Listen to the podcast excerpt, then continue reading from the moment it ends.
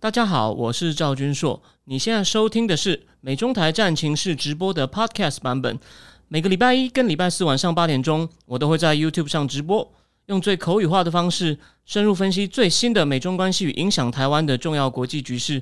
想要第一时间收看直播，记得在 YouTube 上搜寻并订阅我们的频道“美中台战情室”，也别忘了加入我们的 Telegram 群组，在我们直播与 Podcast 文字区都有连结，可以点进去哦。好的，各位美中台战情室的观众朋友，大家好，欢迎收看今天第两百四十九期这个大选特别加长哦。本周最重要的世界国际大事没有别的，就是台湾呃的总统立委大选。今天终于哦，当我们看到我的标题顺利但不够圆满落幕哦。哦，我知道大家对于这个立院哦，我刚初步算了一下哦，结果我们先讲一件事情哦，那个立法院的确是选的不够好，不过呢。先提醒大家，我知道大家不满意，我也不满意。我算了一下哦，民进党，我们假设他山地平地各拿一席哦，他应该，他应该区域，他区域可以拿到三十八左右，三十区域加上山地平地两席的话，这是比较保守的估计，三十八。然后呢，哎，对不起，三十六，三十六，三十六。然后呢？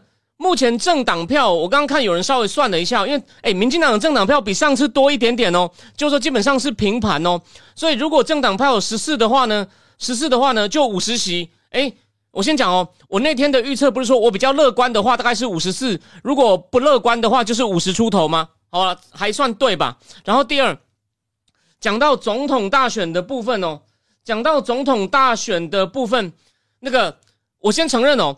我说我上次算估蔡英文的票，我是全台湾很少数敢喊八百二的，应该是几乎是不到不到一只手数得出来。所以那时候呢，有后来有人来说来朝圣，但是呢，我也承认我那时候送第三名的票估错了，我就是犯了一样的错误。但是你看哦，这次的票柯文哲真的比我想象的多了大概一百万，但我前一天感觉到他有那个上升了，所以我跟我朋友讲两百五到三百，结果他现在三百六了，他把侯赖各吃走五十，但是侯赖的，我刚我我我。我我我我上一集不是有讲吗？差六差六到七趴，差距到百万，这个有中吧？但票数不准，因为柯文哲我估错了，所以呢，我就说大结果没有错，然后小地方有有失误不够准的地方。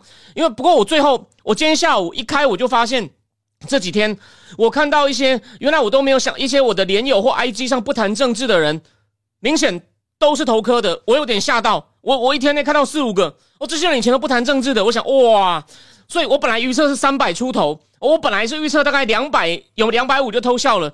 但我今天下午的时候，或者是最后一天晚上，我已经估到将近三百，结果我还是低估了。OK，这方我真的错了，因为老三不是某种程度上不是关键了。OK，哦，没有，目前呢，那个，那目前哦，那个十四。就是到民进党可能会吃到十四十四席，但这个还不确定。所以呢，总之民进党大概在四九五十，就是我说的。呃，我原来大概估有我我有说嘛，比较不好的情况下就差不多这样，所以这算这个估还算 OK。当然这也没什么好高兴的啊，这也不难估，所以没什么了不起哦，就这样子。那再来呢，我我们现在谈一下这个，我们谈一下这个 implication。那我知道大家会觉得说，国民党这么多烂的人为什么会上呢？大家要这样想。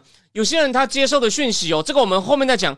他接受的讯息跟我们在平行时空，你我们看到他的问题没有错，我也觉得那是问题。可是他反过来说啊，你都不管啊，民进党挡疫苗啦，然后呢，民进党弄到什么都缺啦，然后呢，就是有一些人他接受讯息跟我们真的不一样，所以呢，他。他就选择性的不忽略，他就说啊，你们网军那边乱讲他了，或者说啊，国民党问题怎么样？你们民进党好的有有有好多少吗？每次造市场讲那么漂亮哦，他甚至会承认你灯光音乐好，还不是都骗我们？这就是黄国昌老师的做法，民进党都在骗你，有没有？所以我们先接受嘛，那个民主社会他有被骗的权利，好不好？我们先接受。那我们先选选后面的一些检讨分析，我们等一下再讲。我们先讲两个最重要的东西。我我们先讲，我们先讲两个最重要的东西。第一个呢，就是呢，第一，我们的节目本来是以国际大事为主，所以呢，我还是帮大家复习一下这场胜利呢。先不管利院哦，就算利院也难免了，得来不易，各位要珍惜。为什么？法国，我们先讲法国。法国的第五共和戴高乐为什么要从第四改成第五共和？第四共和是内阁制，一天到晚倒来倒去，非常不稳定。那个他戴高乐觉得法国这样下去会完蛋。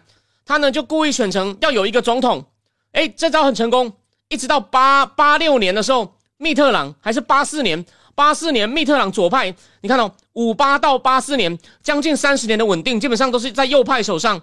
可是呢，密特朗上来后呢，后来被希哈克右派拿回去，哎，希哈克下来后成功交棒给同样右派的萨科齐，法国再来就整个简直像海啸一样啊！萨科齐一阵倒掉，欧兰德也一任倒掉。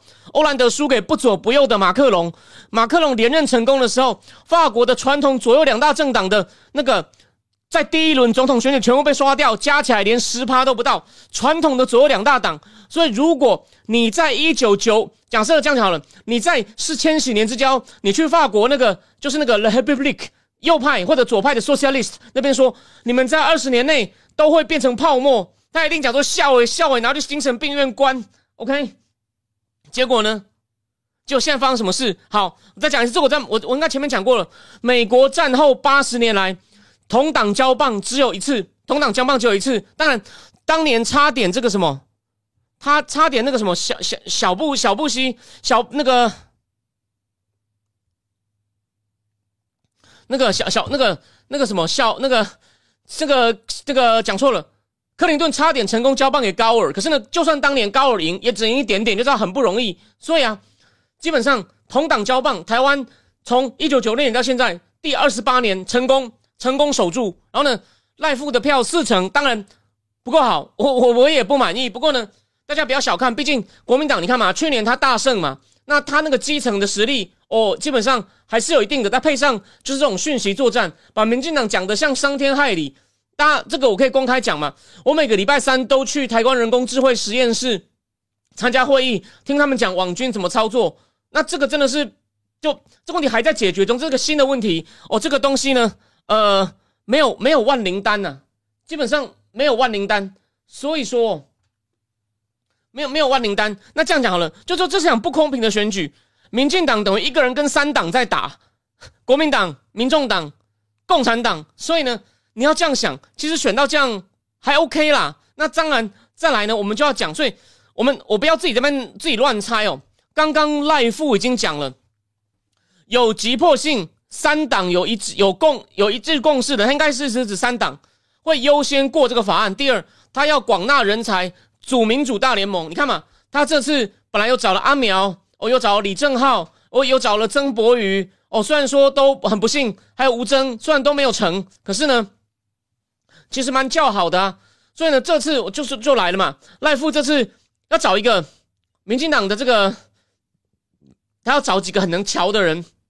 我不管是从总统府或从立法院，我讲过了嘛，就是像赖富讲的嘛，从议题上先去拉人来啊。就算就说就算就算如果某一部分的国民党或某一份民主民众党的人，某些议题跟民进党的合作。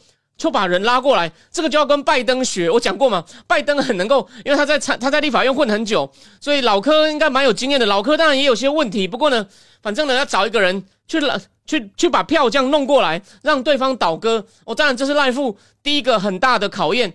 那他还有鉴宝嘛？鉴宝他刚刚有讲到，我也觉得鉴宝。然后还有一件事，有关年轻人的选票，你看柯文哲的的支持者，我做了，最后我看到出亮出来投科的很多，的确算是比较偏年轻的人。所以我刚刚去参加个聚会，因为 Mula 有公开，我可以讲，谢谢 Mula。今天因为我去递补一个人哦，去参加了一些比较科技、金融类的那个，我比较难插得上话哦。可是他们有讲到一件事情，他们发现这个 Thread 上面呢都是年轻人哦，也有很多辣妹。所以呢，如果我们来讲一件事，就是呢，先不讲赖富具体的执政，你要拉这个，你要把年轻人的心拉回来哦。Thread 赖富，你要找一个人。哦，在党这边呢，专门要负责去 Thread 那边打仗，好吗？那个有人听到的人，去去跟去跟赖富去跟赖富建议一下。哦，赖富建议一下，然后再来哦。但我要讲一件事哦，就是呢，当然民众党现在有个，就是他他这次呢，磕的票那么多，然后民众党可能，不过他好像也大概就是七八席，七八席啦。我再讲一次哦，当然，因为那七八席都是不分区的，所以你拉不过来。柯文哲还是一个一人政党。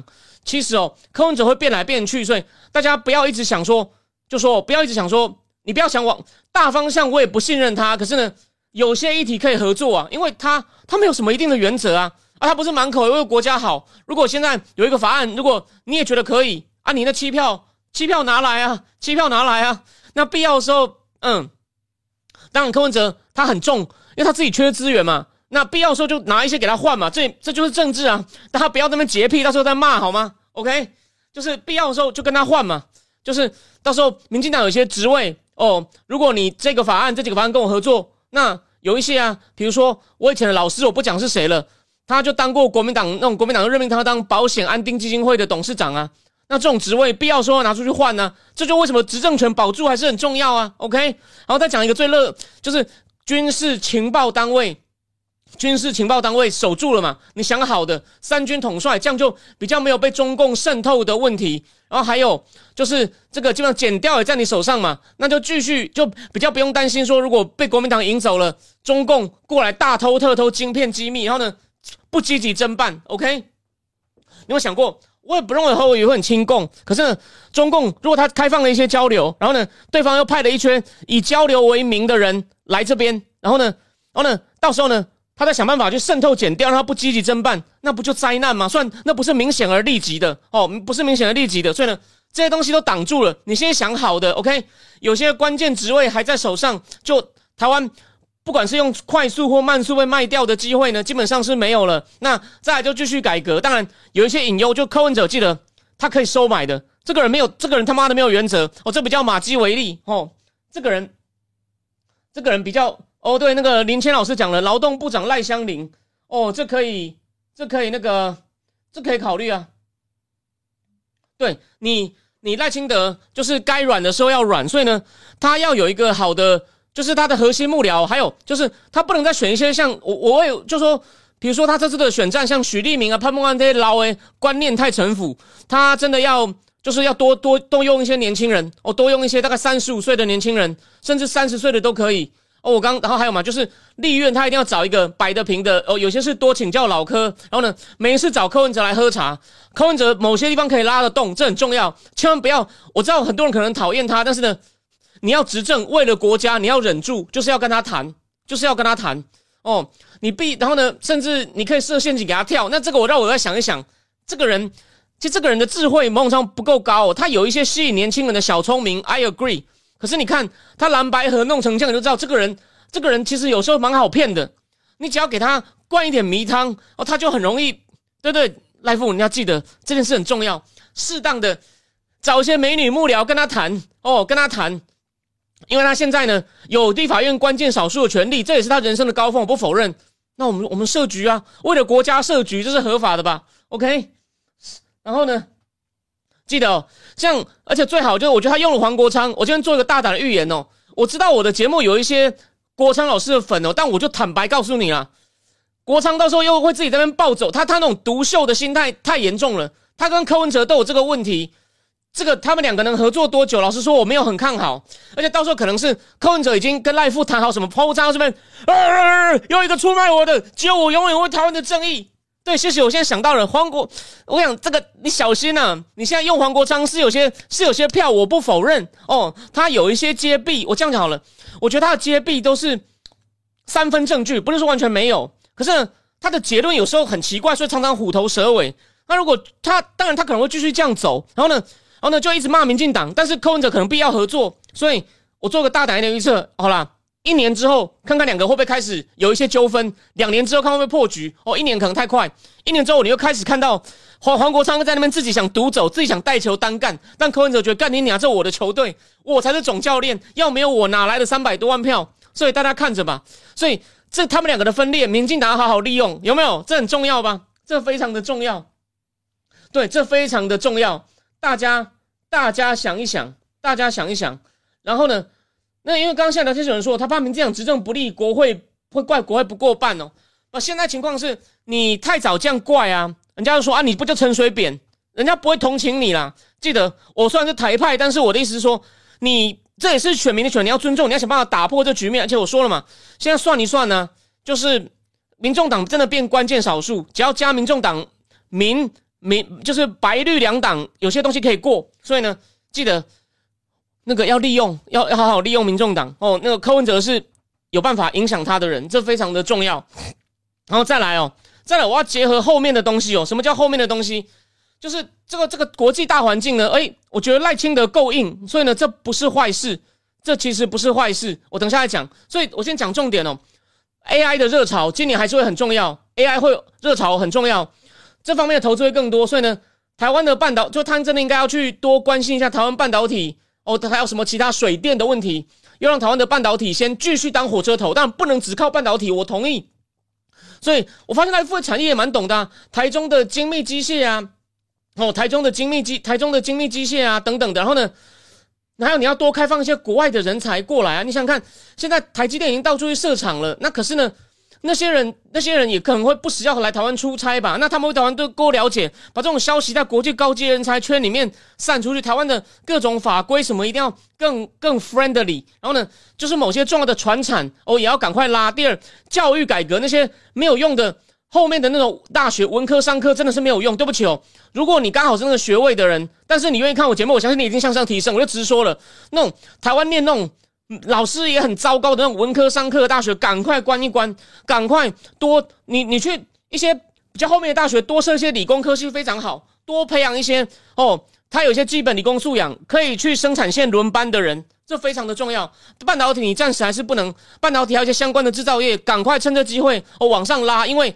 连我常常批评的拜登政府都在讲要减少对中共的依赖，这个耶伦难得硬就要讲这个，所以呢，不管是产说假设明年共和党回来又对中共加税，再给他一级，会不会有更多台商回来，或去东南亚，或去墨西哥，能不能鼓励台商往那边走？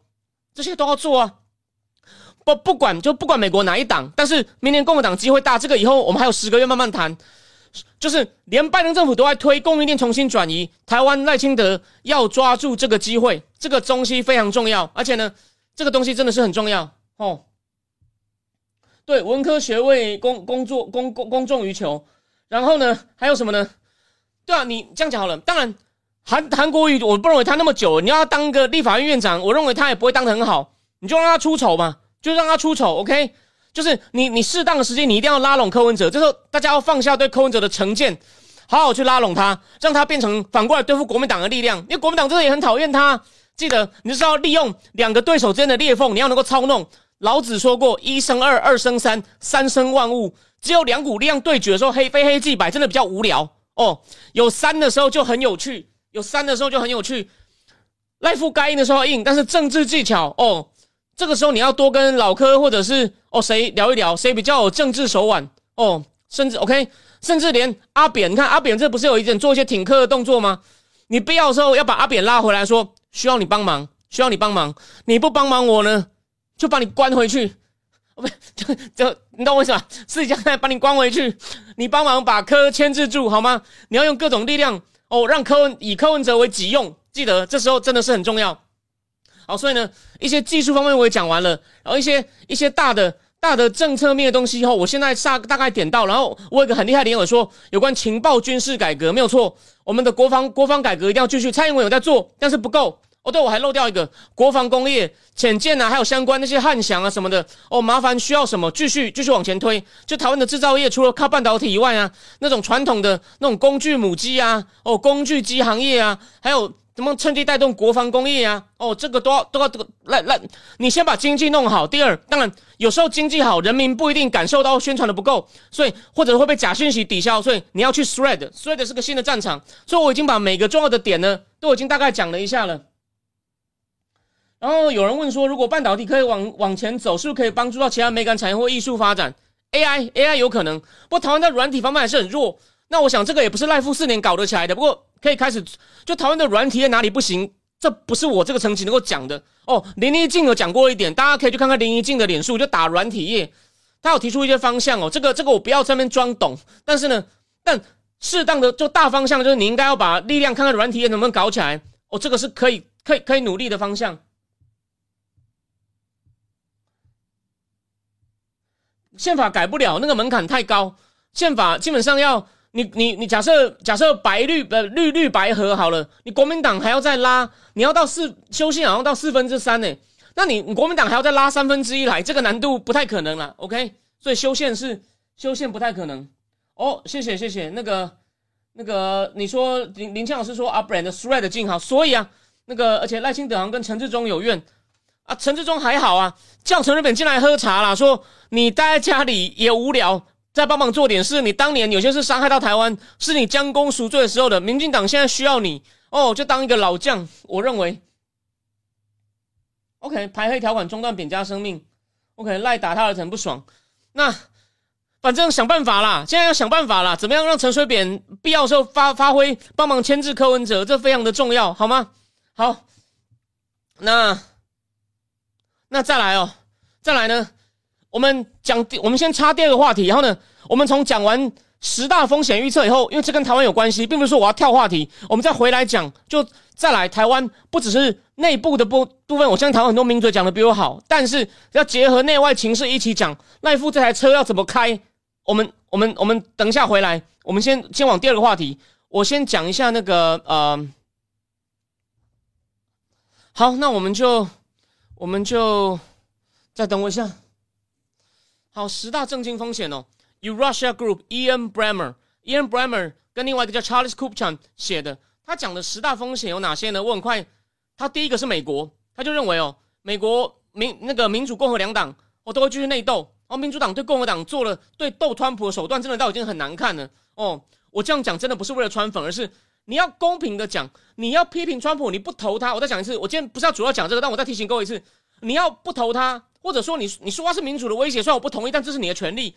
可是你已经用到司法手段，或是用一些政行政手段，说要卡他选票啊！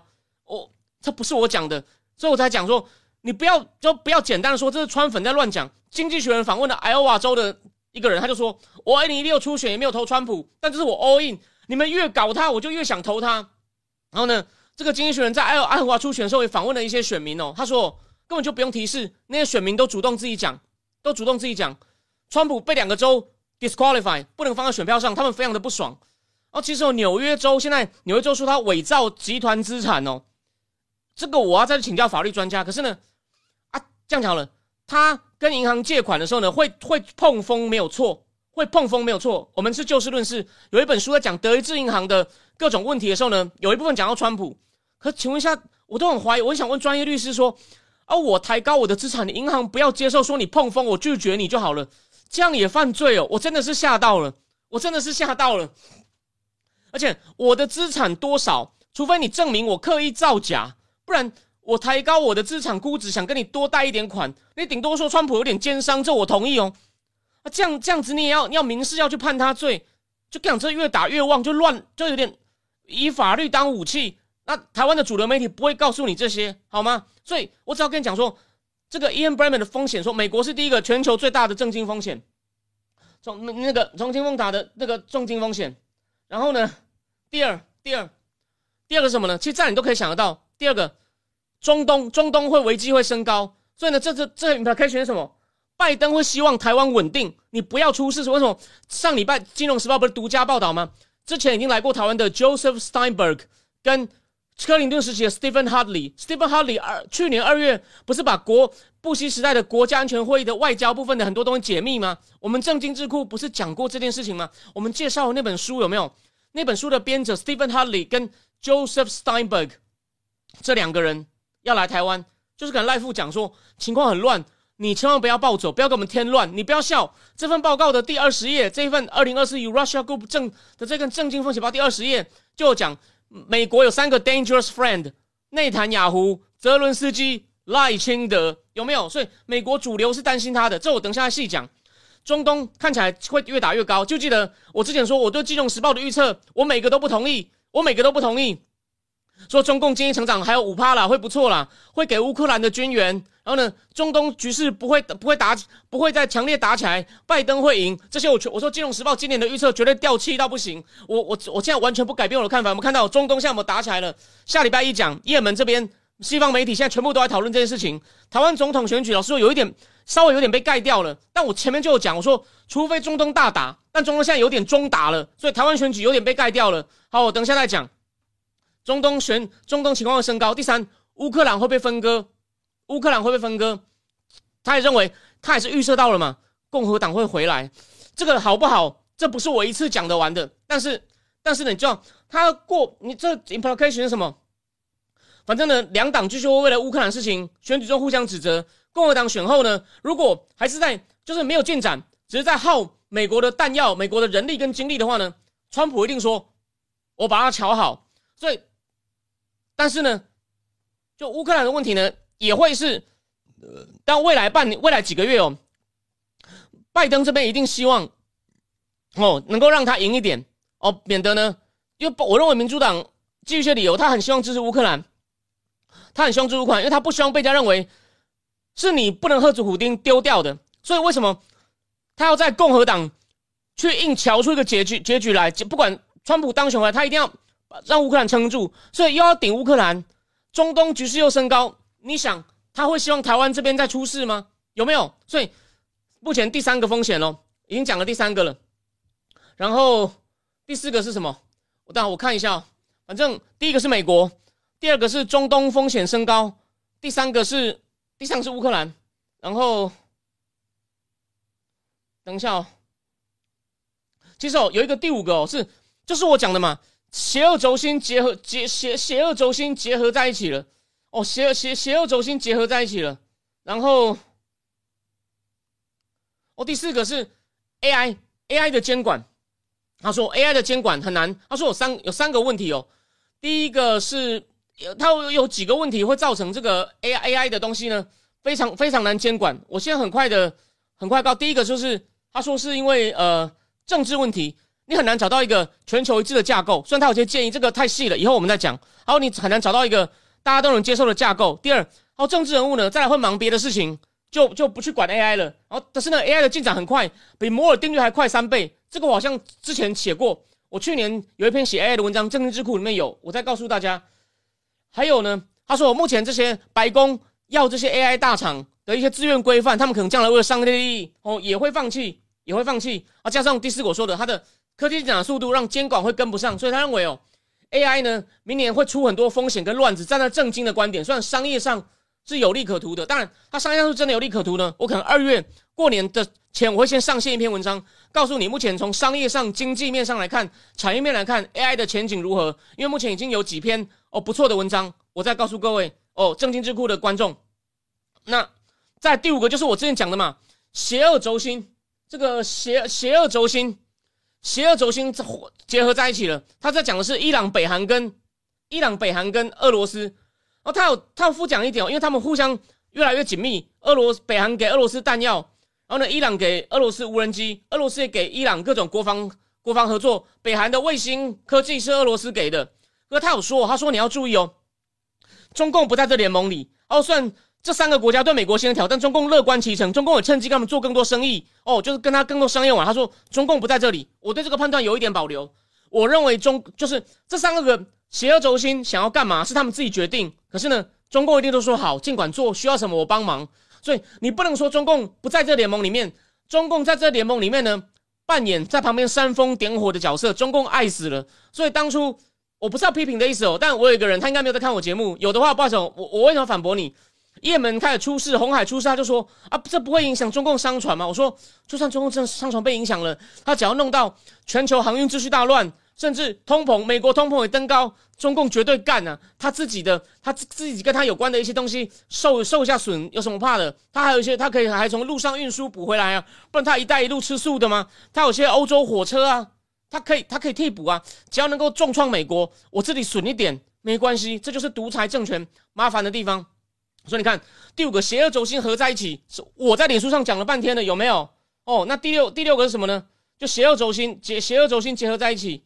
然后呢，第六个第六个是中共不会复苏，No China Recovery，有没有？我去年就最先在正义智库上面讲，中国经济要过奈何桥，最新的数据连三个月通缩，出口下降，全年出口下降，连拜登政府都在减少它的依赖，有没有？所以。金融时报的预测有问题啦！我告诉各位，金融时报的预测肯定，如希尔沙马也说，金融时报说那个成长五趴骗骗鬼的啦，所以中共中共不会复苏，所以习近平有越来越多搞事的诱因，在拜登政府无暇兼顾下，所以这就是我说的赖清德对外挑战，要赖清德要够硬，然后呢，中共来跟你弄你，你要沉得住气，但是呢，有些地方又要坚定回应，为什么？我我同样有些蓝的，甚至有些白的，真的是很过分啊！他平常说你挑衅，但出事的时候你回应的不错。他说你又来了，你上权辱国，要你民进党干什么？民进党骗你呀！所以这要小心，这条路很难走。中共再来会趁美国顾不过来的时候，想办法弄你。我思想坦克已经先写了，我不是今天在那边放马后炮，大家看着。尤其是接班的空窗期，他这次可以，你想想看，对中共来说，他现在不搞点事，他现在等于同时弄是看你是蔡英文决定还是赖清德决定。虽然说法律上是蔡英文，他还是可以弄两个人，看着吧。我认为未来四个月会出一些事情哦，不是大事，可是呢，会让民进党，他会让民进党做一些很难做的事情哦，要小心，要小心。然后再来还有什么？再来那个第七个是 critical material 锂呀、石墨啊、锂电池的锂啊、石墨啊，哦，还有中共之前对价跟主对要限制出口稀土，因为呢。能源，拜登还在推能源转型，虽然这可能会被川普逆转回去一点。不过呢，中共的电动车现在那么多了嘛，欧盟也要开始反制中共，有没有？要对中共做倾销调查？那连美国的这个 Inflation Reduction Act 呢，都说这个不是美国制造的电动车要课税，欧盟就很不爽啊。这个问题好像解决，已经已经好像好像解决。这我再查一下哦，这个连欧盟都很不爽。你美国每天跟我们称兄道弟，说美国回来了，搞多边主义，结果。电动车这种事情，竟然背后砍我们一刀！你你拜登也在搞保护主义啊！这件事真的很重要哦。拜登的拜登的贸易政策也非常，其实跟川普蛮像，而且呢，川普就会讲了半天没做，拜登真的有做，所以拜登做的比川普更夸张，好吗？所以谁跟你讲只有川普有问题？假设保护主义是个问题，所以你就知道媒体很偏颇的，好吗？因为拜登说做的比较好，所以才真的是保护主义出来了。川普只是说要征税，拜川普的方法比较古典，就是课税。哦，拜登是不止，我还要估建立我自己的工业，所以，但是好不好以后再讲，这是大问题，这不是我今天，可这不是我们今天的重点。但是，就争这个 fight for critical material，所以呢，这也是美中在全球各地哦在那抢。那有，所以呢，这些有一些发展中国家有这种敏感性资源，像阿根廷啊、巴西啊，也在开始待价而沽。印尼不就禁止了那个那个叫什么 nickel 镍的出口？他就要把这个镍，想要再建立本土的镍镍镍的工业，这好像特斯拉也会用到，所以为什么？所以什么特斯拉也也跟印尼在谈，这是下一波的竞争哦。当然，川普政府没有那么，川普很讨厌这种绿能电动车，所以呢，再来，川普上任以后这块会有变化，那这不是我现在能预测的，我们就看着，我们就看着。但只要拜登在的这十个月呢，这个东西呢，还是一个就是蛮重要的战场。阿根廷也有一些这种稀稀土的资源。然后呢，第八个我重点哦，市场派的人都在喊降息。你有在订正金智库的人，你我去年那篇写这个全球长期高利率时代，央行总裁都很谨慎，因为他们很怕这次看错太早降息，通膨又来怎么办？而且美国十二月的数据不就要往上升了吗？通膨感觉有点回来，所以呢，明年哦经济普遍都会下滑，美国很多贷款要重新协商了，利率高很多了哦，很多人的这个房贷呢。也是也是整个都都都都起来了，所以呢，明年大环境不会很好。但是呢，为了怕通膨再起，利率也不会降那么快，所以呢，台湾的出口也会受到一些影响。蓝白可能一直骂你赖清德有什么用？哦，果然政党就没有轮替，才让你搞得民不聊生，这也是一个很麻烦的问题。不过还好，因为 AI 的热潮，台湾是主要的受惠者，所以呢，赖富明年经济上也有一些国际性的逆风哦，基本上哦也要小心，也要小心。然后明年很多。发展中国家可能会违约什么？这个呢太细了，我们就先先不要讲太多。那最后的第九个是讲那个圣婴现象，气气气候会更不稳定。这个不是我专长，你就知道明年气候会更不稳定，谷物出口也会受影响就好。第十个是在讲那种做生意有那种左右的文化战争，这个我就先不讲。但是，我会将来可能会写出来。他讲，比如说左左右派反对这个 ESG 啊，然后呢，美国大学要求这个。大学那个什么平等政策给少保障少数民族，这个要改变。就是美国这种很多做生意的一些原则，就是呢左右派他们吵半天，这个呢对我们影响比较小。但你看哦，前面的七前面的八点都其实很重要。也就是呢，明年的局势在只要拜登在，真的不是我批评他，他面对的局势很困难，有些他也要负责任哦。有些他处理的不好，所以呢情况很乱，然后呢全球经济也不会很好。他去年没有硬着陆，没有硬着陆，明年可能还是没有，可能经济一定会往下掉。那这个对台湾，因为出口依赖的很严重，但台湾的通膨相对不严重哦，有一些，有一些。好，所以 anyway，我的意思是说，现在啊，你要你要往好的想，就是呢，在。明年情况很差的情况下，当然你要是你是要优先内政，外内外交呢就先跟着小英路线，因为拜登也不希望你惹事，这有客观的基础嘛。政治经济都很乱，他当然希望你台湾不要添乱，但是就为了避免蓝白作乱，如果中共搞事的时候呢，赖夫要很硬的顶回去，该硬的时候要硬，该硬的时候要硬，但是呢，因为你不要怕说人家说你挑衅，因为呢，如果是中共先先的叫 unprovoked 的时候，你要狠狠的顶回去，然后第三。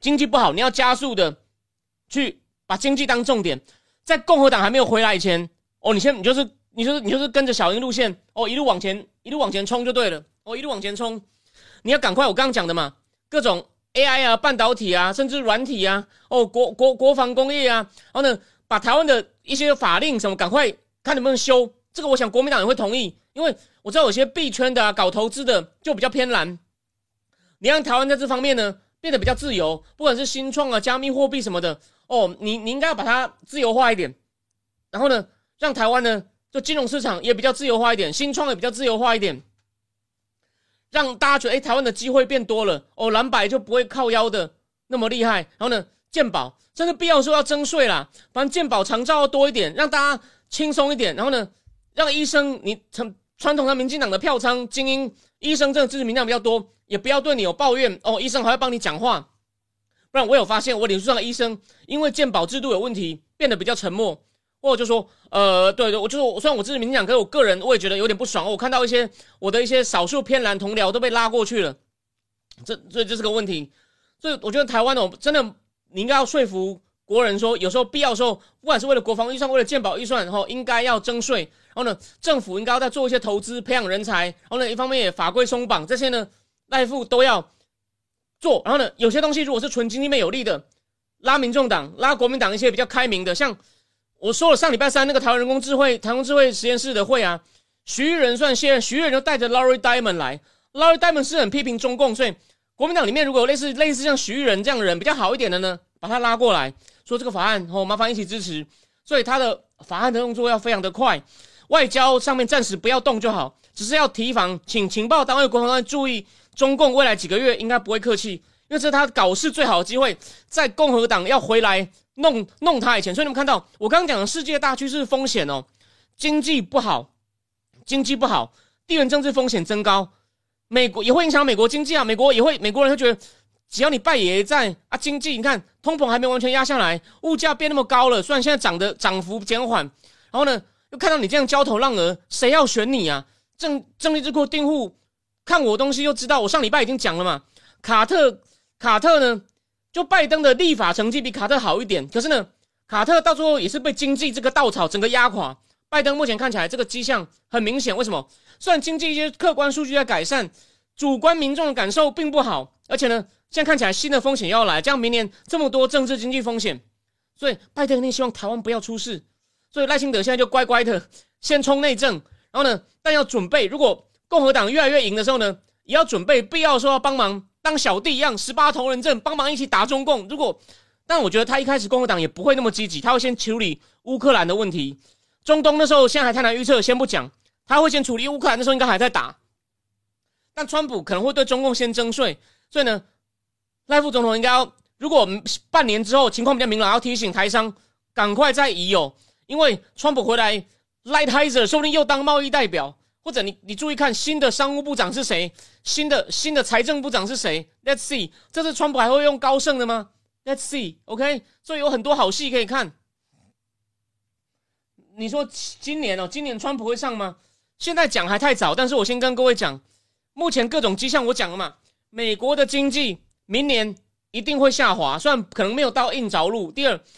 中东才刚开始要开打嘞，然后呢，乌克兰情况真的不太好，除非有 F 十六进来，所以你目前根本就看不到好事。然后呢，中共一直在找机会要在印太也要来搞点事情，所以我才说，我唯一反对这个刚刚的预测，就说他说伊朗、北韩、俄罗斯结成一个邪恶轴心联盟，中共不是一份子哦。他说中共只是乐观其成，我说不止，中共是一个共犯。当然，中共没有到主动指导他们干嘛，但每一次中共都在背后帮忙煽火，帮忙。帮忙给东西有没有？以哈战争是不是看到一堆中共的武器？所以你要说中共不是这个一部分，我只能说中共还没有在背后统一的发号施令。但是呢，中共高兴死了哦，四个小弟连在一起。现在十个月还有很多变数，但是只要美国的经济出现明显下滑，国际情势哦也继续恶化的话呢，加上我说了，民主党现在打川普方法都错了，这个比较技术层面，但是台湾人很难想象，这个真的要看美国政治看的蛮细，但我现在有在做哦，因为我希望我节目专业度要够哦，那个多少人看这个是其次，好吗？好，那我今天就大概讲到这边，所以呢，我最后总结一下哦，这个赖富。赶快冲！就是因为请你只要能够很快的先做到国会不过半，我一样能做一点事情就很好。那最坏的话，如果真的做不到事情，他只是狂力背革你，那就好吧，那就让韩国瑜表演嘛，让他先就是蓝白如果一开始觉得很爽，我跟你讲，就我我举个例子哦，日本民主党当初刚刚有个政治明星台裔的谢连访，谢连访会在日本国会里面尖酸刻薄的质询部长，哦，一开始日本民众日本民众觉得很有趣。哦，他觉得说，哦，送啦，这个自自民党就是勾结官僚啦。现在看到，现在看到有那个在野党的谢连访在那边咨询官僚，就很爽。过一阵就觉得，干，你根本就在扯后腿，你根本这样子也没有用。你以为这边尖酸刻薄，国家就会进步吗？所以真的不行的时候，就让韩国耍猴戏。哦，我把策略要怎么做，大概告诉各位了。但记得，thread 的战场要守住，好吗？赖清德要弄一些年轻人，不能再用那些老 Coco 的，在舆论的战场一定要变。你甚至可以请教一下，当年蔡英文被韩国瑜冲到之后，蔡英文做了一些调整啊。请蔡英文也不能够完全退休，你要把蔡英文、陈水扁都找来说，这台车你们还没有完全下车，不要想回家养老吃东西。阿扁不要这边作乱，乖乖坐上车来帮忙。那蔡总统，你不时要回上车来指导一下好吗？就是还有很多方法可以应对啦。虽然我也觉得情况也许没那么好，就国会是个问题，但是呢，全球都这样好吗？全球，我这举个例，马克龙为了要，因为他为了要马克龙的移民政策比较右，就是对非法移民什么的比较严厉，结果呢就弄到他党，因为他是左右通吃的党，左翼的就很不爽，所以呢，那个内政部长也灰头土脸。你看嘛，那个女总理 Bock 的辞职，就换一个三十四岁的马小龙 Gabriela 大了，这个我下礼拜一会细讲。所以大家都很难做啊，就是原来的老总理也挣不下去，那就来一个年轻人嘛。赖总统能不不？台湾当然要用一个三十四岁行政长太夸张，但能不能，对啊？你要弄到一些心血，学学马克龙总统，好吗？这是大方向。所以呢，我今天什么东西大概都点到了，今天是加开的，我就大概讲到这边，好吗？那我先看一下留言，我们再看一下留言，我们就就大家回去休息，至少可以松一口气哦。那个记得必要时候就挑动，继续。你有没有看到蓝白在选举过程中也常常在那互骂？你要继续想办法让他这样做。必要的时候拉一派打一派，然后呢，再再讲的是，柯文哲需要资源，适当的时候调他哦，请阿扁帮忙哦，然后呢，好的法案，甚至你让柯文哲取得一些主导权也没关系。假设对国家有利的法案，柯文哲你要哪一个哦？甚至你要说都是我的功劳，都是我救国家。一开始某些我觉得可以啊，只要你那八票能过来，就先过啊。哦，只要你你要一个网，你要一个网络部队。防堵他在网络上讲成都是我的功劳哦，是是我指导赖富，不要让他不要把他抢走就好。说就是毕就是怎么样跟民众党合作，这样你你要好你要好好斟酌。民众党应该比国民党好对付，我认为比民众党好对付。然后我再看一下，呃，聊天室，然后有人说林佳龙在总统府过得很滋润，脸都变肥了。呃，OK。我也不知道林家林家龙是有说他还会有任务了，但要找他做什么我就不知道了。我觉得他规划大方向不错，但他有没有那种去协商的政治手腕，我不确定。这要请这要这要请大家给意见哦。对我最后讲一次哦，我的预测失准，就是我的乐观版没有出现台中失守，不好意思，我身为台中长大的人跟大家说对不起。上次是民进党六，国民党二嘛，这是被翻回去了嘛？这决战中台中，这我前面我之前有讲吧。南票绝对很稳，然后呢，北情况也还好，因为新北区民进党赢不少席啊。你看，你去看民进党新北的立委，台北市呢也不意外，虽然台北市许淑华没有赢回，就是可惜啊，就许淑华了，然后吴征差一点了。可是呢，台中基本上被翻回去，所以这个关键是台中被翻回去啊。但是新北啦，赖品妤被翻掉，赖品妤被翻掉有点可惜，赖品妤被翻掉，哦，然后赖品妤被翻掉。哦，吴佩玉赢啦，这个我有猜到吧？赖品妤被翻掉，这没有办法。这当初我是希望他守住，结果没有。还有郑运鹏被翻掉，有点可惜。郑运鹏、赖品妤被被翻掉，哦，许淑华没有翻过来，所以这真的都很可惜。加上台中是败的比较惨，吼，好，那原则上这样，我再看一下。哦，吴对吴其明，吴其明有中，吴其明有中。那你听我说，那不叫耍阴招，那叫做政治技巧，那叫政治技巧，就是你必要说要拿一些利益出来跟柯文哲交换哦，然后呢，蓝白如果有什么分裂的情况，那你就要去。你适当的扩大它，你不要造假就好。你适当的让他们扩张，它更不合。然后呢，让去拉一派打一派，这是你要在每天处理政治，这是一定要会的哦。OK，这这这是一定一定要做的，一定要做的。这是政治技巧哦。那个，你 这个这个是必要的政治技巧，而不是你你你当圣人是治不了国的好吗？哦，记得。在合法的范围内，你要去关风向，去利用那风向，这非常合理呀。这样讲好了，我举例嘛，像去年千长大败就说啊，民进党应该要乱，应该要发钱。那我的看法就是，你不能乱发。但是如果哎发现发钱合理的情况下，适当的发钱，我赞成啊。就是你不是说啊，然后以后就只发钱就好，这我也反对啊。就是学烂的没有意思，只是你怎么样把一些有利于你的形式。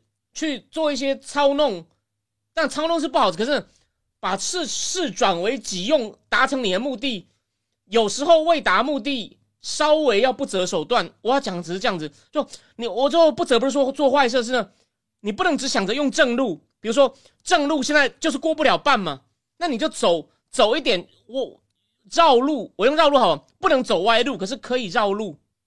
绕路就是必要的时候放一些资源跟柯文哲换。啊，这个这个本来职位就跟你可以任命的，OK？我我的意思大概就是这样子。体育科比当行政院长，他可能不受控制，这样太危险了。可是呢，如果他能够答应法案都支持的话呢，叫给一个民众党好一点的当副院长，这可以接受啊。对我来说可以接受啊。你直接给当行政长太夸张了。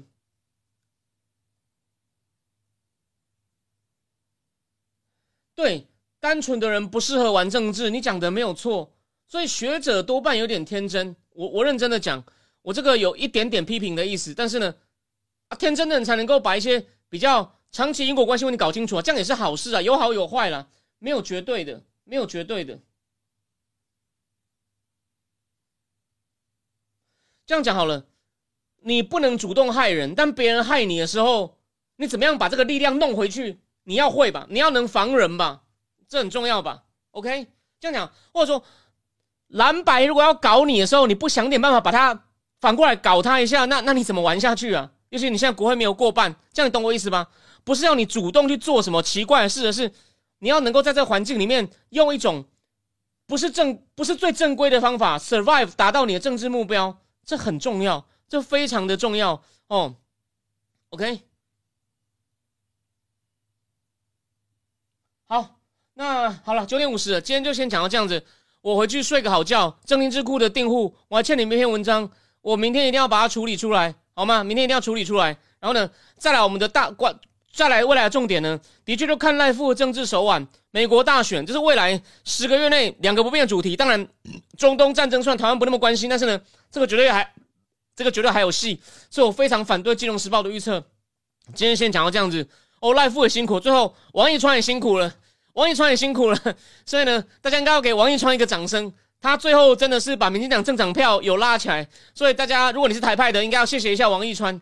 那还有李正浩选后应该会轻松一点，我看能不能瞧到把他瞧来一次，我试试看，我不能保证哦哦，我试试看。我想要说正浩，你来聊聊天就好，我知道你非常辛苦，也也谢谢你有这个很棒，你跟卓冠廷的 idea，我我来想办法瞧瞧看，但。不知道什么时候，我尽量试试看。